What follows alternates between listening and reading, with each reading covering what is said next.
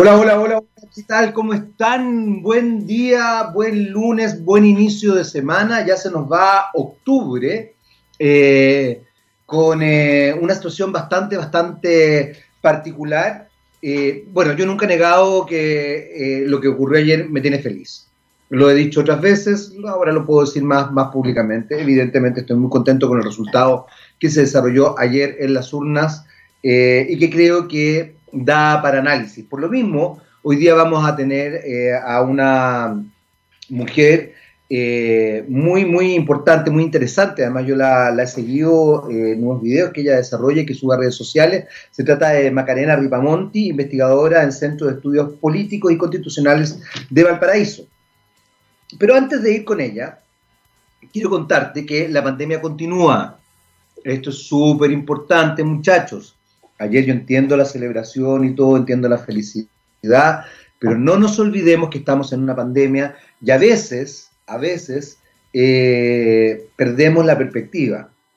La pandemia es un elemento complejo, es un elemento que ha quitado la tranquilidad, el trabajo, la salud, las finanzas, ha quebrado las finanzas brutalmente a muchos chilenos. Por lo mismo, las empresas, y esto tiene relación con lo que ocurrió ayer, están algunas, no todas, más conscientes. Y al estar más conscientes, están más conscientes también de su rol social y también de su rol medioambiental. Porque quizás hoy día las economías verdes, las economías circulares, son sustanciales para eh, mejorar incluso la calidad de vida de nosotros y por supuesto del planeta como nuestro hábitat. Desde este punto de vista, la reconstrucción verde y social es un compromiso que eh, con la reactivación en nuestro país eh, y en ese aspecto, Aguas Andinas se suma con inversiones para combatir el cambio climático y generar miles de empleos. Es importante, el tema del agua no es un tema menor en nuestro país y en el resto del mundo. Eh, así que Aguas Andinas está sumándose a una reconstrucción verde y social. Bienvenida a la reconstrucción verde y social, nos dice entonces Aguas Andinas. Eh, decía al inicio del programa que ayer se dio una situación eh, bien interesante, bien particular, y más allá de, que, de, estar contento con el resultado, creo que no podemos dejar de observar lo que pasó. Cuando uno eh, ve el mapa de Chile, y, también no solamente el mapa de Chile, sino que el mapa mundial, donde habitan otros chilenos, y se da cuenta que en realidad eh, un 20% de la población del cual probablemente solo un, menos de un 3%, menos de un 1% tiene un poder económico real, brutal y mundial, son quienes están dominando al resto de la población, algo está pasando. Hoy día, una de las eh, discusiones que se desarrollan, y que lo vamos a hablar con Macarena Ripamonti, sin duda alguna, además de eh, la naturaleza como sujeto de derecho o los escaños reservados para las primeras naciones o pueblos originarios, que son cosas tremendamente importantes, el tema de la equidad de género. Eh, también tenemos que pensar en la democracia como un concepto de democracia participativa y no solamente representativa. Ayer quedó en evidencia que las agendas también se pueden mover desde la agenda pública. Eh, si bien hay, hay voces que siguen tratando de poner como que esto se dio por una situación de violencia. Eh, le voy a dar crédito a esas voces. Sí, se puede haber dado por una situación de violencia. Pero ¿por qué se generó esa violencia? ¿Y por qué hubo que llegar a la violencia y no se escuchó antes los pedidos? Miles de marchas pacíficas contra las eh, administradoras de fondos de pensiones, contra las FP, la marcha de los enfermos, que en algún minuto lideró el eh, Ricardo Soto, em, la marcha de las mujeres, las marchas del orgullo, las marchas del medio ambiente, las marchas de los estudiantes, eh, las marchas de las personas que están eh, con deuda en la vivienda, suma y sigue. Marchas pacíficas, cartas que se mandaron a los distintos gobiernos. y no se escuchó. No se escuchó, no se escuchó, no se escuchó y no se escuchó. Finalmente, el resultado es lo que se dio luego, una situación violenta, una molestia real. Eh, no es de extrañar que el diario El Mercurio el 11 de octubre del año, de este año haya sacado esa nota en, eh, en, el cuerpo B de Economía y Negocios, donde mostraba cómo las élites veían el mundo y cómo era el mundo en realidad, donde un 77% era pobre, un 20% era de clase media, cuando hablamos de clase media estamos hablando de una familia que vive con 800 mil pesos mensuales, ojo, y un 3% solamente era de clase alta. Entonces entendemos que en esa clase alta están aquellos que viven sobre, con sobre un millón de pesos mensuales. Eso no es clase alta tampoco. Si es que nos vamos a la clase alta, probablemente es menos del 1%. Eh, es brutal. Es brutal la desconexión. Y en este caso no puedo dejar de hacer un mea culpa porque eh, yo he trabajado en medios de comunicación mucho, mucho tiempo y los medios de comunicación siguen desconectados. Hoy día, un matinal, no lo estaba viendo, lo leí en redes sociales, eh, estaba mostrando los secretos de la cartera de Raquel Argandoña. Usted verá qué matinal es. Otro matinal estaba con los mismos de siempre, hablando de las mismas cosas de siempre. No se llamó a, líderes sociales, no se llamó a otras voces. Y esto fundamentalmente es porque los medios de comunicación están cooptados por esa misma élite. Y muchos de los comunicadores, de mis colegas, también pertenecen a esa élite. Ojo, también aquí quiero hacer un alcance. Pertenecer a esa élite es una cosa. El tema es no ver lo que está ocurriendo a tu alrededor, es otra cosa. Probablemente hay mucha gente de la élite que sí está viendo, que sí está peleando, que sí está haciendo cosas para que esto cambie. Eh, entonces también no caigamos en sectorizar el tema. Pero no había una polarización real de este país. Esa idea del terror, la idea de Chilezuela, la idea de algo brutal, la idea de que en realidad va a volver eh, la unidad popular, etcétera, etcétera, etcétera, es una idea rara, eh, de algunos que insisten y persisten en mantener casi como seres agónicos su propuesta. Marcela Cubillos, ex ministra de Educación, dijo en, eh, en CNN Chile, comillas, trabajaré desde hoy para que a Chile le vaya bien en este proceso que no comparto. Destaco el no comparto. ¿Y por qué destaco el no comparto? Porque la comunicación es importante.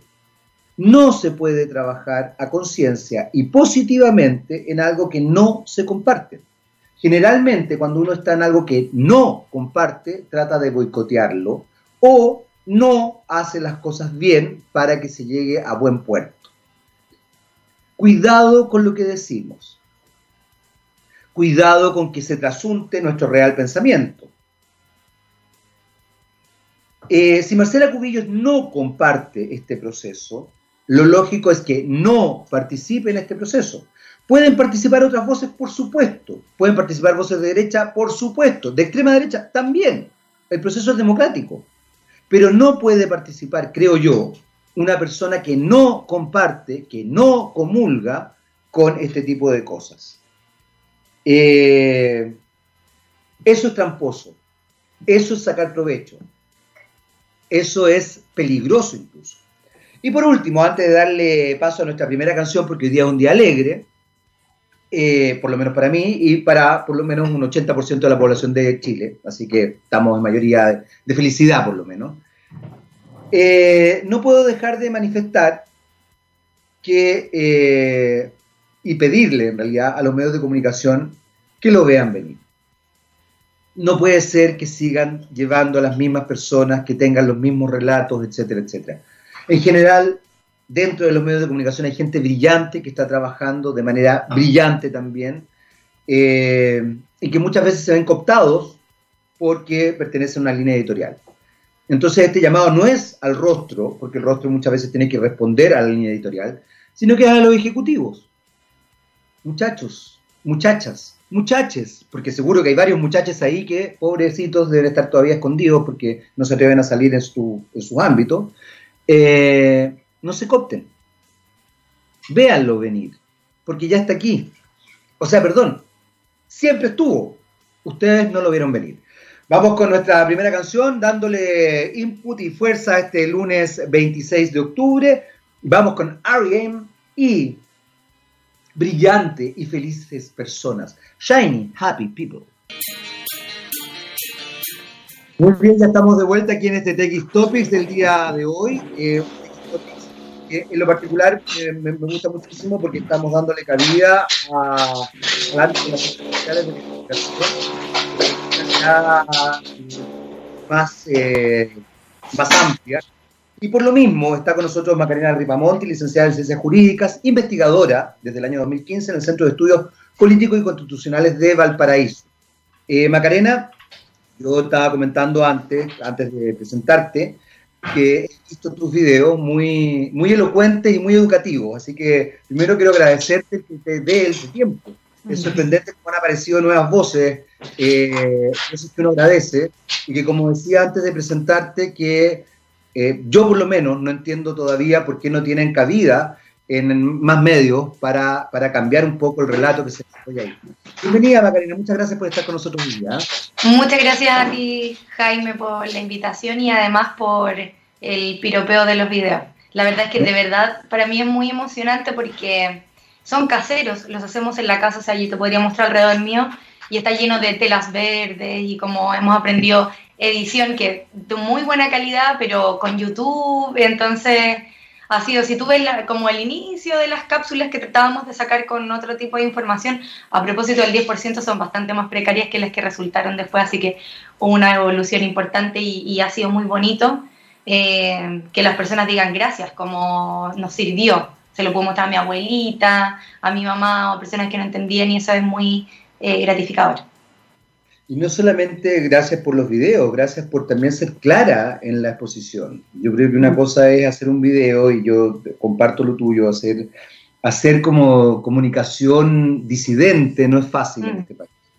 Eh, y, pero además ser claro en lo que uno quiere entregar eh, en un país que, que, tiene tantos problemas para entender finalmente lo que se dice y todo, me parece que es notable. Así que Macarena, de verdad, por lo menos desde una perspectiva absolutamente personal, me encantaban tus videos y me parecían muy, muy buenos y yo los viralizaba porque me parecía que era una instancia muy positiva para entender este proceso.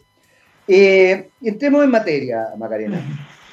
De alguna forma, eh, hay algo que a mí me tiene atemorizado, voy a confesar. Yo estoy muy contento, yo, bueno, hace rato que vengo diciendo que iba a votar a prueba, así que estoy muy contento por el resultado.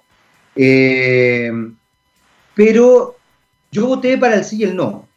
Voté que no, en el año 88, y la verdad es que después me di cuenta, después con el pasar del tiempo, yo era bastante joven, creo que fue mi primera votación, digamos, eh, que un cierto grupo político me carga, me carga satanizar a los políticos. Creo que eso ha sido parte justamente del proceso. Yo creo que uno no puede satanizar a los políticos porque creo que hay políticos brillantes.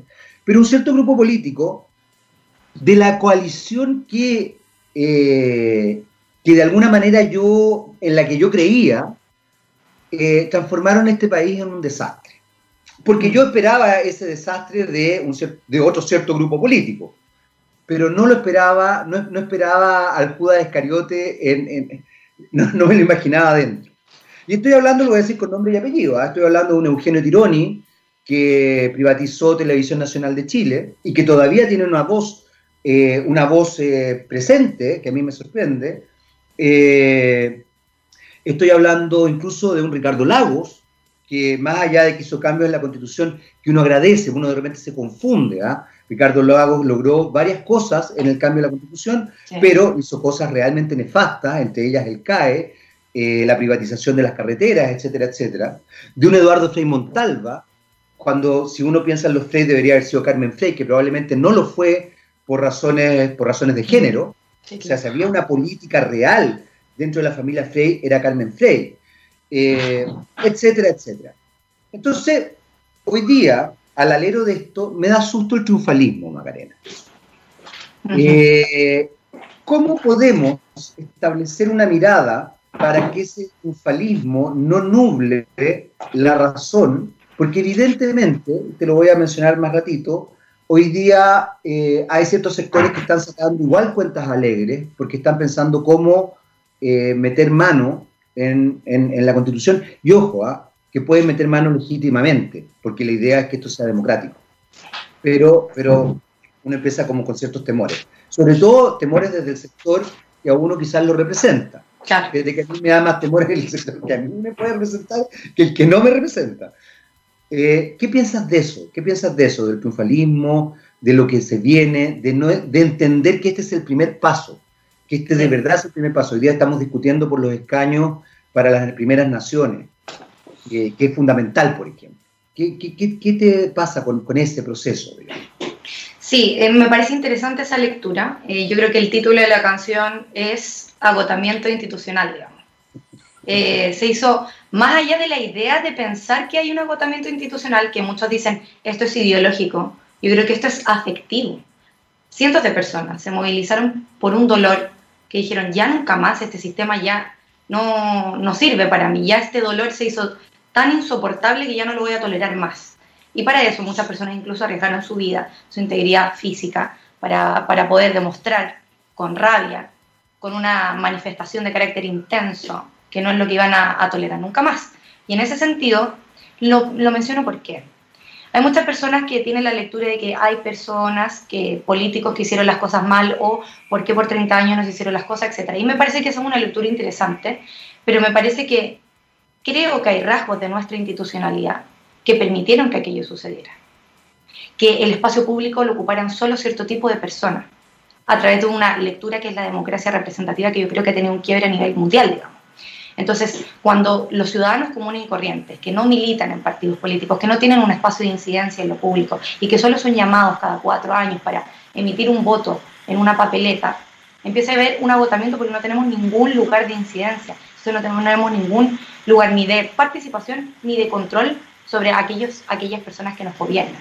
Yo creo que ese es un grito que es parte del 18 de octubre y que tiene que ver con una salida que va a tener que ser en clave democrática y por supuesto participativa. ¿Por qué eso es tan trascendental y por qué eso supone dejar de lado el triunfalismo? Porque supone que ya no van a llegar superhéroes a hacerse cargo de nuestra vida, sino más bien que vamos a tener que tener un proyecto político que supere a los gobernantes, que supere a los gobernantes de turno, que supere a las imágenes características que han marcado los tiempos más allá de los proyectos políticos. Hay un libro muy interesante que se llama Poegemonía, que es de John Besley Murray, y hace un acápite completo del proceso, o sea, del periodo de la concertación en Chile. Y él decía, el gran problema fue que hubo acuerdos pragmáticos con un eje económico principalmente, y dejaron de lado todo lo que significa el conflicto. En el fondo había que hacer una agenda económica, una agenda grande, eh, ambiciosas obras públicas, crecimiento, ¿no?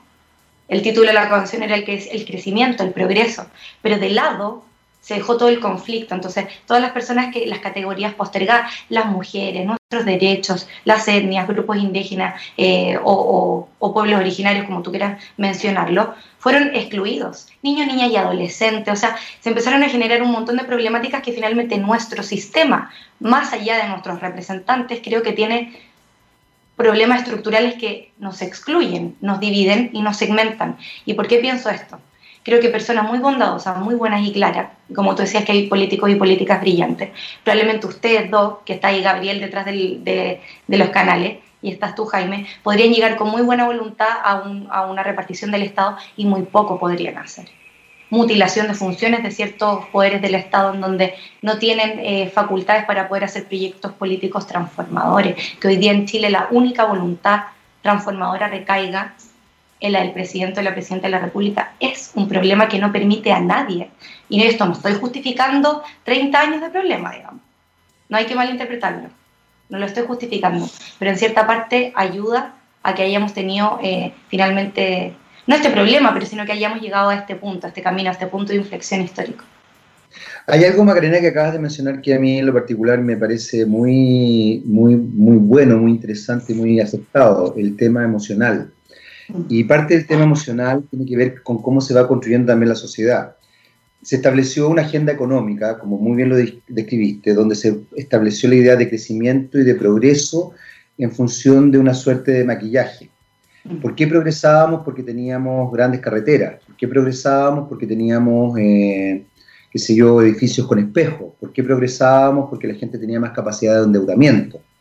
Eh, y no empezamos a entender que ese progreso no era progreso, eh, que en general los países que progresan no construyen grandes edificios con eh, espejos ni tienen más malls por metro cuadrado. Generalmente eh, rescatan los barrios tradicionales, generalmente rescatan esos barrios y los transforman, si es que son pequeños palacios, en edificios, efectivamente, pero manteniendo la, arquitectura, el mundo urbano, el patrimonio cultural, arquitectónico, artístico, potencian la educación, mejoran la, la, salud, su gente, la gente mayor no se muere esperando en, una sala de espera de algún, eh, de, qué sé yo, de, algún centro de salud. Eh, confundimos, confundimos un poco el, el, esquema. Y ahí también yo siempre hago el mea culpa, porque creo que los medios de comunicación hemos tenido un gran, gran, gran rol activo, hemos sido cómplices activos, no pasivos en esto. Eh, incluso uno lo veía ayer, cuando uno veía lo que pasó después, uno veía cómo los medios de comunicación seguían con el mismo relato, eh, con las mismas personas, hablando las mismas cosas, etcétera, etcétera. Pero aquí también hay algo que me preocupa y que tiene que ver con los medios de comunicación, tiene que ver con la educación y tiene que ver con cómo yo voy entendiendo desde lo emocional. Por eso quería destacar eso. Cuando el expresidente, fallecido presidente Patricio Elwin, da su discurso en el Estadio Nacional, al cual fui, pide perdón y dice que él va eh, a hacer justicia en la medida de lo posible, hoy día eso se ha transformado en un meme. A mí los memes me dan mucha risa, pero me, me, resultan peligrosos, porque creo que la cultura del eslogan es nefasta, porque justamente no permite profundizar. Patricio Elwin lo que estaba diciendo ahí es tengo las manos atadas. Mm. Cuando él dice en la medida de lo posible, no está diciendo no voy a poder hacer más, no, está diciendo tengo las manos atadas. Está Pinochet en el Senado, eh, está una derecha, tuvimos que transar cosas. O sea, hasta el 2005 tuvimos senadores designados y de que guardando ese tercio, resguardando toda la institucionalidad y la, posibilidad de cambiar cualquier cosa trascendental en, nuestra, en nuestro aparataje constitucional.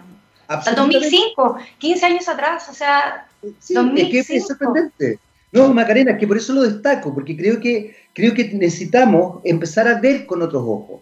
Cuando eh, se filtra este diálogo de, de, ¿cómo se llama?, de Cecilia Morel con una amiga, y todo el mundo se queda en el tema de los alienígenas, que me parece gracioso y divertido, y ver alienígenas en las marchas y las manifestaciones me parecía muy divertido. Pero ahí Cecilia Morel dice algo mucho más importante, que tiene que ver con lo que pasó ayer tenemos que ceder nuestros privilegios. Mm. Y nadie, nadie recaba en que Cilia Morel es consciente de los privilegios, es consciente de una ley y es consciente de que tienen que ceder. Es consciente de este 20% que pasó ayer. Que además yo creo que el 20% está lleno de gente que todavía vive una ilusión. Yo creo que en realidad ese poder político, económico, mediático y en algunos casos hasta cultural menos, eso sí, yo creo que es de un 3%, si es que, si es que con suerte, te lo digo honestamente. Mm. Entonces, cuando tú hablas de lo emocional, Macarena, es fundamental tomar ese elemento. A propósito también de que tenemos un país que no le da ninguna cabida a la salud mental, digamos, emocional. Es fundamental. ¿Cómo se va estableciendo esta nueva mirada? Porque pasar de una democracia representativa a una participativa no es fácil, porque es un cambio cultural, es un cambio de paradigma. ¿Cómo vamos, vamos estableciendo esa mirada? ¿Cómo vamos incorporando, entendiendo que además eh, administrar un país no es administrar una empresa, que uno tiene que tomar en consideración, como tú muy bien dices, elementos emocionales, elementos eh, incluso pasionales. O sea, lo que tú decías, lo que tú describías, tienes toda la razón. A ver, se llegó a esto de manera, quizás mucha gente puede decir, los no es la por mismo, Sí, no es la forma, pero ¿sabéis qué? Parece que se fue la, sí fue la forma. Porque si no, no se habría llegado a esto.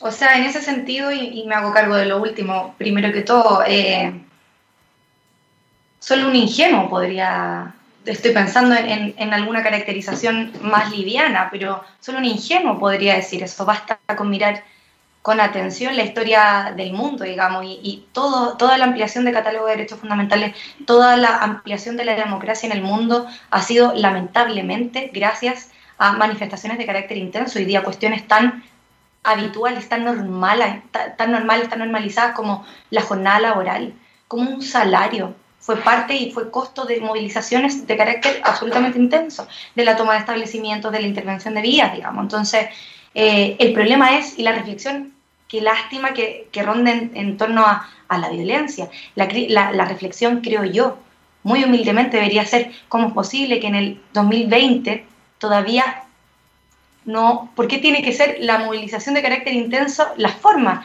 ¿Qué está pasando? ¿Por qué nuestra institucionalidad? ¿Por qué nuestros gobernantes son al parecer insensibles a las demandas ciudadanas? ¿Por qué ocurre esto? ¿Por qué ocurre esto?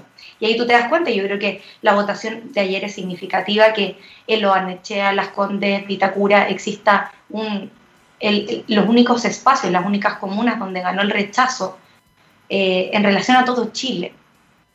Habla de que efectivamente hay un lugar de nuestra sociedad que no se está cruzando, que no está habitando juntos.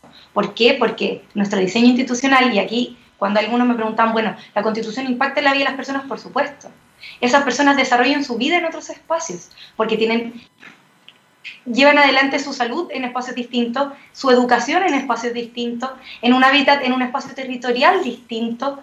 Entonces, obviamente, eso produce segmentación y afecta la vida de las personas. La vida que nosotros formamos alrededor de una educación y una salud determinada sí impacta el desarrollo de una sociedad completa, completa, y afecta nuestra vida diaria. Entonces, yo creo que es muy necesario eh, entender que estos cambios, primero que todo, es el principio. O sea, quizá probablemente e, esta votación no fue el inicio, probablemente fue el 2006 o incluso antes con cuántas movilizaciones o, revueltas que fueron acalladas, ¿no? Eh, pero hoy día se marca un hito, se marca un punto, de, un punto de comienzo en la historia importante, pero esto tiene que continuar y como decías tú, Jaime, pasar a una democracia eh, participativa, una democracia plena, una democracia ya no estrictamente representativa o una democracia mínima, como lo dice varios autores como Bobbio, que son que aseguran las eh, aseguran una posibilidad de electorabilidad solamente, más no bien una participación en algún espacio público. Sí, es cultural, pero también es muy político. Y aquí ese espacio Vitacura, Las Condes y Barnechea, es vital también para este proyecto. Por eso yo siempre invité a participar a las personas del rechazo, porque tener un país descentralizado, porque tener una democracia participativa o más plena, significa no solo un cambio de cultura, significa algo muy poderoso, que es la entrega de poder. Es la entrega de poder. Y eso no es romántico, súper problemático, porque significa entrar capacidades, tener que entregar recursos. Y eso significa que cuando uno cede, pierde poder. Y eso es un problema. Yo siempre lo decía, ¿qué va a pasar cuando tengamos que eh, discutir los principios generales sobre nuestra seguridad social en esta nueva constitución? ¿Qué vamos a hacer con Capredena, con Dipreca, por ejemplo? Son discusiones que son problemáticas. Por eso no podemos tener una institucionalidad, no podemos tener un nuevo sistema que diga lleguemos a acuerdo, y esto es lo que más me enoja personalmente, lleguemos a acuerdo, juntémonos, juntémonos, lleguemos a acuerdo, acuerdo, y suponer que el conflicto tiene que quedar de lado, el conflicto tiene que ser estructurante de nuestra discusión política, porque si no evitamos el conflicto, si no evitamos desde la diferencia, empiezan a quedar personas excluidas y se empieza a acumular una tensión que luego explota con un 18 de octubre. Entonces tenemos que aprender, no sé cómo, a evitar a tener una política desde la diferencia por eso es tan importante que hoy día las personas del rechazo también participen, también estén en la mesa, las personas conservadoras, las personas religiosas, pero también las disidencias sexuales, también los progresistas, también los ateos y las ateas. ¿Te das cuenta? Es la única posibilidad, evitar el conflicto, en la misma mesa. Bueno, yo creo, yo creo que lo que estás diciendo, Macarena, es sustancial y, comparto plenamente. Qué terrible, porque hasta el momento estamos de acuerdo en todo. Supone que en una conversación no debería estar eh, discutiendo estas cosas. Pero te voy a poner un punto un punto que me parece interesante, porque tiene que ver con algo que, eh, que de hecho lo decía antes de presentarte. Yo creo que tenemos que tener gente del rechazo sin duda alguna eh, trabajando. Yo estoy de acuerdo. Yo creo, que, yo creo que uno de los grandes errores justamente es que se cree que Chile eh, no, es, no es todo Chile, sino que son los que piensan como yo. por otro lado, tú, tú decías, bueno, varios, varias cosas que, planteaste, pero te quiero, quiero quedarme en algo que lo mencioné recién. Marcela Cubillo es ex ministra de Educación y hoy día creo que trabaja, no sé si trabaja para Libertad y Desarrollo, trabaja para CASE, es como una cosa muy, bueno, ahí. Eh, dice, trabajaré desde hoy para que Chile le vaya bien en este proceso que no comparto. Y la verdad es que a mí eso me da susto. a mí ese tipo de mensaje me da susto. Porque creo, y aquí tiene que ver con, que a mí me gustan las comunicaciones y estudio las comunicaciones, creo que las comunicaciones te asuntan muchas cosas. Y cuando ella dice que va a trabajar en un proceso que no comparte, lo más probable, cuando uno trabaja en algo que no comparte, que de verdad no comparte, es que consciente o inconscientemente lo boicotea. Eh, y yo creo que justamente ese tipo de personajes a mí no me parece que deberían tener cabida. Porque una cosa, y yo lo he dicho muchas veces acá, una cosa es que una persona incluso haya estado de acuerdo con el golpe de Estado, incluso haya estado de acuerdo con la dictadura cívico-militar. Y otra cosa es no tener conciencia y negar lo que ocurrió ahí. Creo que son distintas cosas. Es como cuando uno habla de una derecha golpista y una derecha liberal o una derecha democrática. Creo que uno también tiene que hacer esas distinciones. Entonces, cuando yo me enfrento a alguien así, que además tiene el poder, porque tú dijiste algo que es muy importante y que es verdad y que es histórico, nadie que tenga el poder quiere cederlo. De hecho, creo que el tema de la paridad de género tiene que ver con eso. Yo creo que es un problema que muchos hombres tenemos de que no queremos ceder nuestra cuota de poder. Me incluyo, me incluyo, a pesar de que yo estoy absolutamente dispuesto a ceder mi cuota de poder, pero, pero me incluyo porque soy parte de, digamos. Eh, entonces, claro, es un tema de poder. Y desde ese punto de vista es sorprendente. Tenemos, en el caso del género, tenemos paridad, o sea, tenemos el poder sexual, económico, eh, social, intelectual, eh, o sea, es impresionante. Entonces, ¿por qué vas a querer ceder? ¿Por qué vas a querer Y en este caso, que también se establece una dinámica cierta, eh, me, hace ruido, me hace ruido eso, Macarena, fíjate. bueno, para, bueno, para tener algún punto disidente contigo, eh, si bien comparto algunas cosas, yo diría, a buena hora, a buena hora que entiendan que es en democracia y que no es con los fusiles. Qué bueno que estén pensando en participar de este espacio y bienvenidas y bienvenidos. Eh, el hecho de restarte de un proceso democrático y de no querer asistir y de pensar que Chile es dos puntos, lo que yo creo, que a menudo lo veo en la discusión pública, muchos y muchas hablando en nombre de Chile, que es una lástima, eh, porque estoy segura que, no conocen a, a, las 19 millones de personas. Eh, tiene que ver con un fenómeno que son estas burbujas de eco, en el fondo. En redes sociales me sigo y me siguen las personas que piensan como yo y los que no piensan como yo están bloqueados o tengo dispositivos para no leerlos o, eh, los, o los descalifico en términos personales o los trato de loco o los eh, garabateo. Eso es el nivel de hoy día tolerancia y discusión que tenemos en Chile. Y eso es un problema. Es un problema. Porque esto está llamando. Si esto no se mejora, está ya mal. Entonces, efectivamente yo no soy fan de Marcela Cubillos, para nada. Eh, digamos, creo que, hay una arista negacionista que, no ha permitido justa y que tiene y que tiene un relato incluso constitucional. Jaime, un relato. El, muchos dicen, no, pero es que la ilegitimidad de origen y la firma, que era una discusión que lamentablemente yo no compartía, pero hoy día sí es que tenemos un problema y hay personas que consideran que una eh, constitución, más allá de la firma de Lagos, que fue ilegítima, por ejemplo, tiene que ver con que a diferencia de Alemania, que también fue una constitución súper ilegítima de origen, es que se ha sabido perdonar, se ha, sabido como país tener medidas de reparación y de memoria para poder avanzar, porque no hay otra forma. Y yo creo que justamente nuestro país no hizo eso. No hizo eso y por eso nosotros tenemos un rechazo simbólico a un momento histórico determinado que justamente podemos significarlo con la Constitución de 1980. Un problema sociopolítico que finalmente deriva en una constitución independiente del ejercicio de la interpretación y todo, que siempre arriba en 1980. Pero bueno, volviendo a Marcela Cubillo, ella ha sido parte de ese relato eh, que hace daño, pero yo la prefiero adentro que afuera, como una outlier que finalmente yo la prefiero adentro. Y sobre el boicot. ¿Por qué? Yo, porque como te digo, yo necesito que en ese espacio se encuentren las diferentes visiones de Chile, porque probablemente exista la oportunidad, quizás no, y quizás yo soy ingenua, de que las personas que habitan esas tres comunas, que son disidentes, puedan dejar un poco de lado esa falta de empatía que se genera no por malas personas, sino que por un contexto que los rodea inevitablemente y darse cuenta de que hay un sentimiento, un dolor que está más allá de su frontera y probablemente pase y probablemente nosotros podamos tener esa discusión. Para mí es un problema que la Convención Constitucional haya personas pensando lo mismo, porque finalmente se transforma en un triunfo, en una carta de triunfo para un sector determinado y es justamente lo que yo no quiero que pase porque fue lo que ocurrió en 1980. Creo de verdad que tiene que haber un diálogo porque hoy día no lo tenemos en ningún espacio, en ningún espacio. O sea, basta ver los matinales y el, y el trato y la frente nerviosa que tienen nuestros representantes a cada instante. Y si eso lo bajamos a nuestra habitualidad como ciudadanía, o sea, mira las redes sociales, no puede ser así. Yo creo que a mí me parece mejor tenerla adentro tenerla adentro y tener esa conversación con ella. Y sobre el boicot, y aquí ya me silencio, el boicot siempre va a estar presente. No hay espacio, no, esto, esto no, no adviene de la providencia divina, los procesos son dolorosos, son problemáticos. Yo siempre digo, son como quizás un parto. Son un parto porque hay dolor, hay mucho miedo, eh, hay, se rompe tejido, pero finalmente después se olvida todo porque nace una vida nueva. Nace y todo se olvida y, y es una cosa maravillosa. Los procesos son dolorosos y el boicot siempre está presente.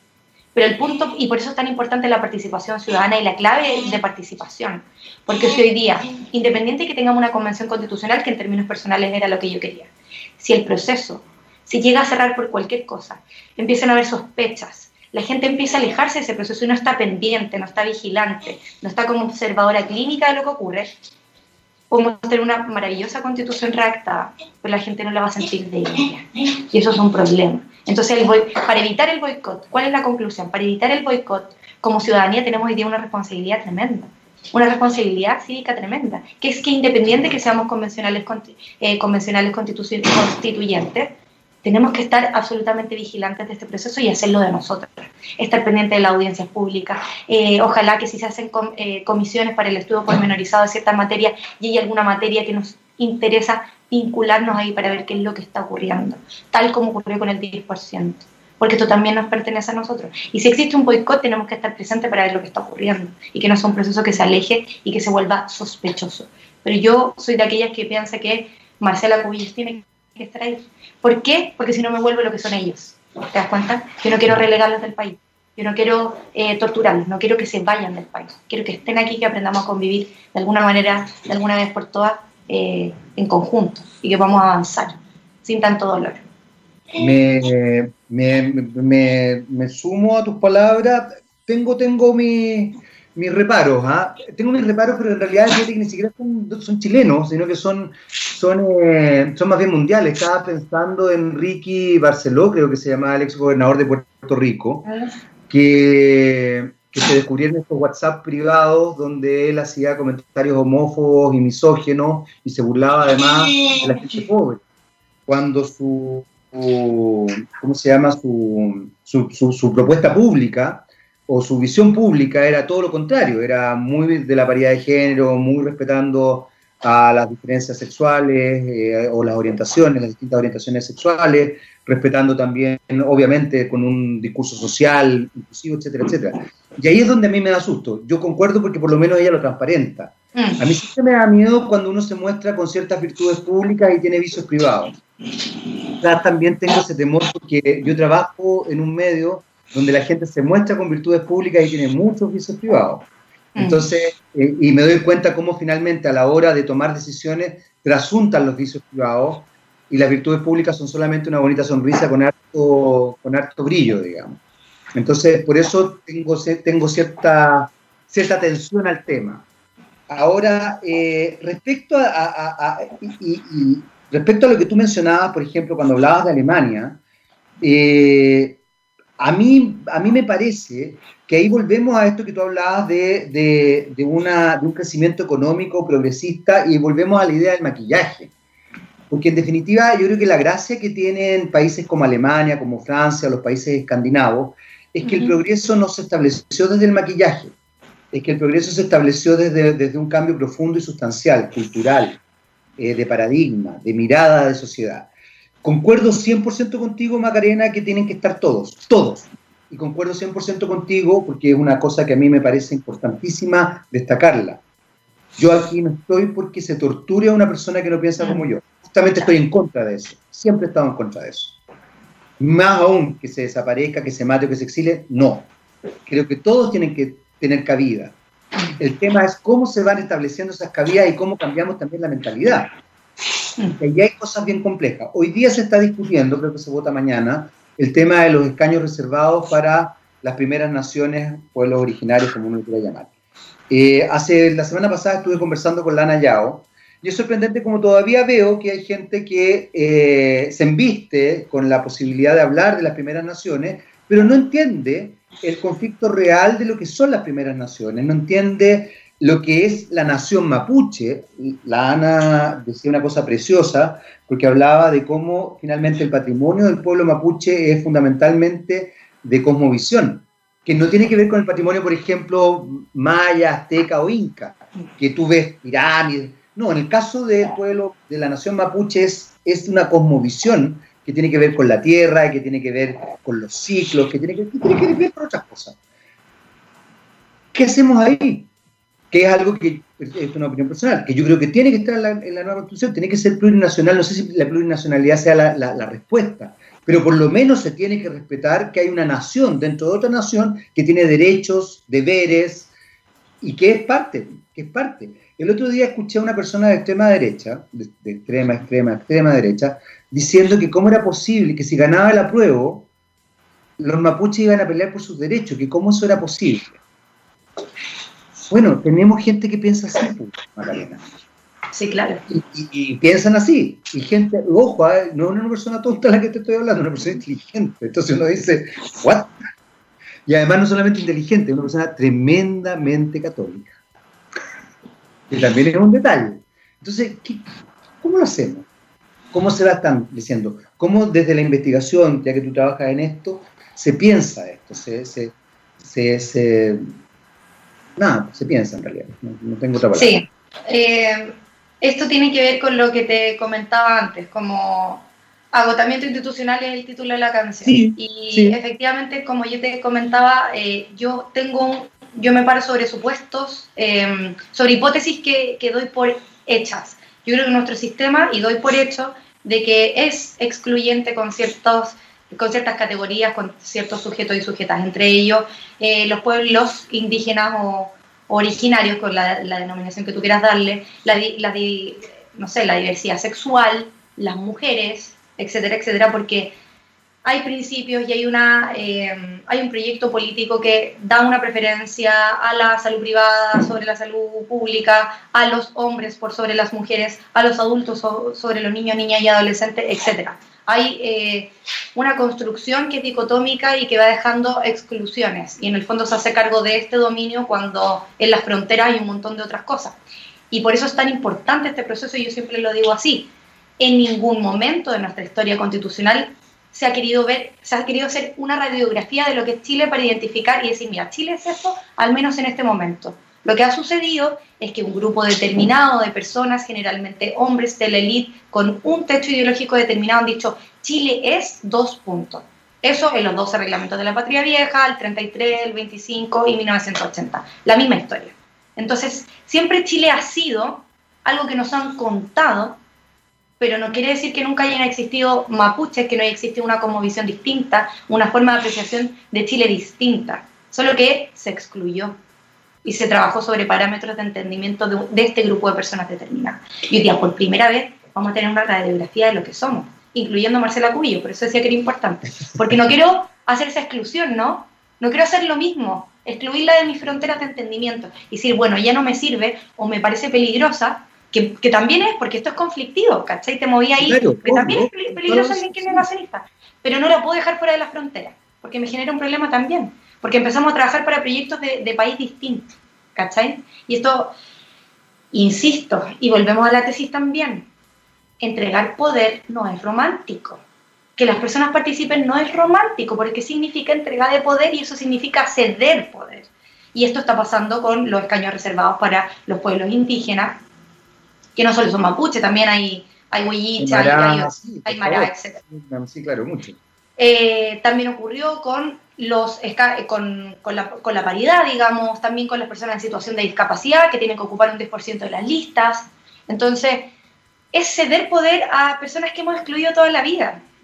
Y por eso, insisto, es tan importante que nosotros tomemos la responsabilidad de esto, de no pensar que hay héroe y heroína, sino que si no lo hacemos nosotras, no lo va a hacer nadie.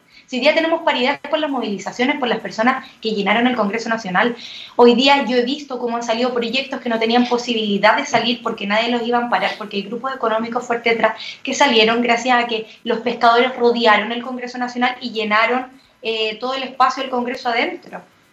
Y, los parlamentarios se vieron presionados a votar 10%. Tuviste la amenaza permanente del Tribunal Constitucional de reformular el cálculo de los quórum, que ya no eran tres quintos, que eran dos tercios y hasta último segundo. Si es que Chile no hubiese estado atento, vigilante, en cada espacio y rincón de este país esperando ese proyecto, ese proyecto no iba a salir. Y lo mismo con los caños reservados, lo mismo con la paridad. Por eso es tan importante, en este momento que todavía tenemos ese agotamiento, esa colita institucional, seguir presionando para que, para que se avance en ese sentido. Porque es vital. Macarena, ¿cómo lo hacemos? Y, me incluyo porque me interesa, me interesa ser activo en eso. ¿Cómo lo hacemos para que eso no se pierda? En general, en comunicación, y tú probablemente lo, manejas, también se habla de agenda pública, agenda política y agenda mediática. Generalmente, nuestra sociedad se ha establecido desde la agenda mediática y política. Se ha ido construyendo el tinglado y van dándole de comer a la, a la audiencia, digamos, a la sociedad. Va construyendo un imaginario. Resulta que ese imaginario se rompe, yo creo que en gran parte gracias a las redes sociales y a la decadencia de la televisión, porque empieza a ocurrir otro imaginario. Las redes sociales permiten abrir la cabeza, permiten eh, establecer otras miradas. Eh, los estudiantes secundarios, que son maravillosos y han sido maravillosos siempre, como dice Violeta Parra, viven los estudiantes, eh, van formando una nueva situación, una nueva dinámica. Y y por primera vez, no por primera vez, pero, pero quizás de manera tan, tan elocuente, la agenda pública marca la agenda mediática y política. Pasa lo del 10%, bueno, pasa lo de los torniquetes, hay algunos, algunos eh, desconectados que creen que no prendió, pero prendió, lo, vemos, lo vimos ayer, digamos. Eh, y resulta que hoy día, hoy día, al día siguiente de este hecho, después de un año, por ejemplo, no lo estaba viendo, ah, lo leí en redes sociales, un matinal, tú vas a saber al tiro a cuál me refiero, estaba preocupado de qué secretos esconde la cartera de Raquel Argandoña. Entonces uno dice, no es que no, a ver, no es que no entiendan nada, y eso es lo peligroso, entienden todo. Y justamente lo que quieren hacer es no cambiar nada. Vuelvo a esta idea de los cómplices activos, no son cómplices pasivos. No es no me di cuenta. O sea, te lo digo yo que he trabajado muchos años en televisión y uno siempre puede dar, dar eh, sus pequeñas cosas, aunque tenga una línea editorial encima. O sea, yo en Canal 13, perteneciendo a la Universidad Católica, hablé a favor de las disidencias sexuales, lo que me costó también la pega, pero lo hice, lo hice al aire, en directo. Eh, en primer plano, farándula, hablé de equidad de género y lo pude hacer. En rojo, espectáculo, hablé justamente de la posibilidad de que la gente fuera distinta y se le valorara y tuviera los mismos derechos. Y hablé de derechos humanos. O sea, se puede hacer. Entonces, ¿cómo podemos hacer para que la agenda pública, que hoy día tiene una fuerza importante, que no tiene, eh, lamentablemente, quizás cambia, y esto puede que cambie en esta semana, los cambios son muy raros, puede cambiar todo rápidamente, eh, ¿cómo podemos hacer que la agenda pública siga ahí presente, como tú lo planteas? Porque es fundamental. Yo creo que es vital lo que tú dices, y justamente esto se relaciona con el desarrollo de las cápsulas. Obviamente, primero que todo, y tú lo decías las redes sociales, eh, quiebre de paradigma. Eh, hoy día hay la posibilidad de que una persona absolutamente desconocida pueda subir información y esta pueda ser vista por cientos, millones de personas es una locura. Entonces hay un proceso democrático de información, sin perjuicio que siempre de alguna manera eh, funcionan estos algoritmos o la entrega como segmentada de información y etcétera. Y eso también es un problema para la democracia. Hay cientos de personas que están estudiando esto, Eric Zahn, entre otros. Pero sí, hay posibilidad, al menos hay un camino, antes era imposible. Y yo creo que soy de aquellas que hay que Primero, tener responsabilidad cívica. Las personas como tú, Jaime, o, como yo, que tuvimos el privilegio de poder tener una educación por ABC motivo, tenemos que ponernos a disposición de este proceso y entregar con claridad y tener la conciencia de la divulgación, por ejemplo, del lenguaje sencillo. Yo estas cápsulas las comencé a hacer porque me traje a vivir a mi abuela en marzo conmigo y mi abuela, a propósito del 10%, no entendía ¿Qué es esto? Primer trámite constitucional que se votó en sala. No, pero es que la idea de legislar y luego la comisión mixta, porque el Tribunal Constitucional, claro que es que el quórum de tres, mi abuela sí, 74 años. ¿Qué es esto? Y te das cuenta cuando te bajas un poquito de, de este espacio donde tú trabajas, que todos hablan el mismo lenguaje que tú, que hay personas, y que son la mayoría, que no entienden lo que aparece en televisión. Y eso es una falta de respeto y una falta a la democracia. Es un atentado a la democracia. Porque no estamos hablando en un lenguaje que las personas entiendan. ¿Te das cuenta? Es terrible. Entonces hay que tratar de ocupar primero que todo todos los espacios. Tener una permanente vinculación con aquellas agendas que sean significativas. Pero no hay por qué saber de todo. A mí me molestan esas personas que andan hablando de todo, porque saben de todo. No. Es que uno tiene conocimiento de algo, de lo que sea, cada uno mantiene un saber distinto. Y créanme que esos saberes están en todos lados en todos lados, hasta en personas que no terminaron el colegio. Vincúlense con aquellas cosas que sean significativas en su vida, con aquellas, con profesores con las agendas de educación, las personas, el personal de la salud, con las agendas de salud, la nueva constitución, y estemos pendientes y ocupemos ese conocimiento para entregarlo al resto. Y hay que partir por uno si uno quiere tener un sistema más igualitario, más empático, frente a todos los desafíos que tenemos hoy día, que nos azotan como sociedad, ni siquiera Chile, al mundo entero emergencia climática, en un rato más un cuarto de la población mundial se va a quedar sin agua. Hoy día son 1.400.000 personas en Chile. En un ratito más van a ser un cuarto de la población mundial. Son amenazas asoladoras, digamos. Lo que tenemos que hacer es de verdad partir por nosotras. Y esto no es cliché, es real. Es real dejar solo la racionalidad exclusiva económica y, afectarnos por lo que le pasa al resto. Una ética del cuidado. Lo que yo hago parece que sí es significativo para el resto y lo que al resto le pasa parece que también es significativo en mi vida, porque somos un sistema, somos una comunidad. No podemos vivir bajo este cuento de que si nos rascamos por nuestras propias uñas llegamos a ser Luxich. Eso no es verdad. Eso no es verdad. Entonces tenemos que tener una ética de comunidad Oye, ¿cuáles son tus vecinos? ¿Has hablado? ¿Sabes si hay un adulto mayor en tu edificio? Eso es tan significativo y va a cambiar el mundo y va a cambiar nuestro sistema. Tenemos que empezar a entender lo que pasa alrededor de nosotras. Y las personas que somos más privilegiadas y que por ese motivo pudimos tener una educación un poquito mejor, entregar esos conocimientos en todos los espacios que podamos. Twitch, las personas que juegan porque hay un mundo, un territorio distinto, YouTube, Instagram, los niños hoy día. Yo tengo un TikTok donde subí los, los videos porque tengo un hijastro de 11 años y él es el espacio que ocupa. Bueno, ahí también. Todos los espacios, todos los espacios son vitales y son democráticos y hay que dar la vuelta de tuerca. Muchas veces los poderes son muy fuertes, tú lo decías. Es insólito que en Chile la banca, los medios de comunicación, los medios de producción sean lo mismo, los mismos apellidos. Y contra eso poco podemos hacer, la contienda es desigual, Jaime. Pero tenemos estos espacios vitales que podemos tomar y con responsabilidad y podemos hacerlo y se puede. Se pudo ahora. Era imposible tener una nueva constitución. Yo nunca pensé que la íbamos a tener. Y hoy día la estamos teniendo. Estamos teniendo un proceso insólito histórico que, que no debería por qué estar pasando, según la conformación de nuestra institucionalidad y de nuestro aparataje político. Y está sucediendo, gracias a que las personas empezaron a entender entre, en comunidad y afectarse por lo que le pasa al resto.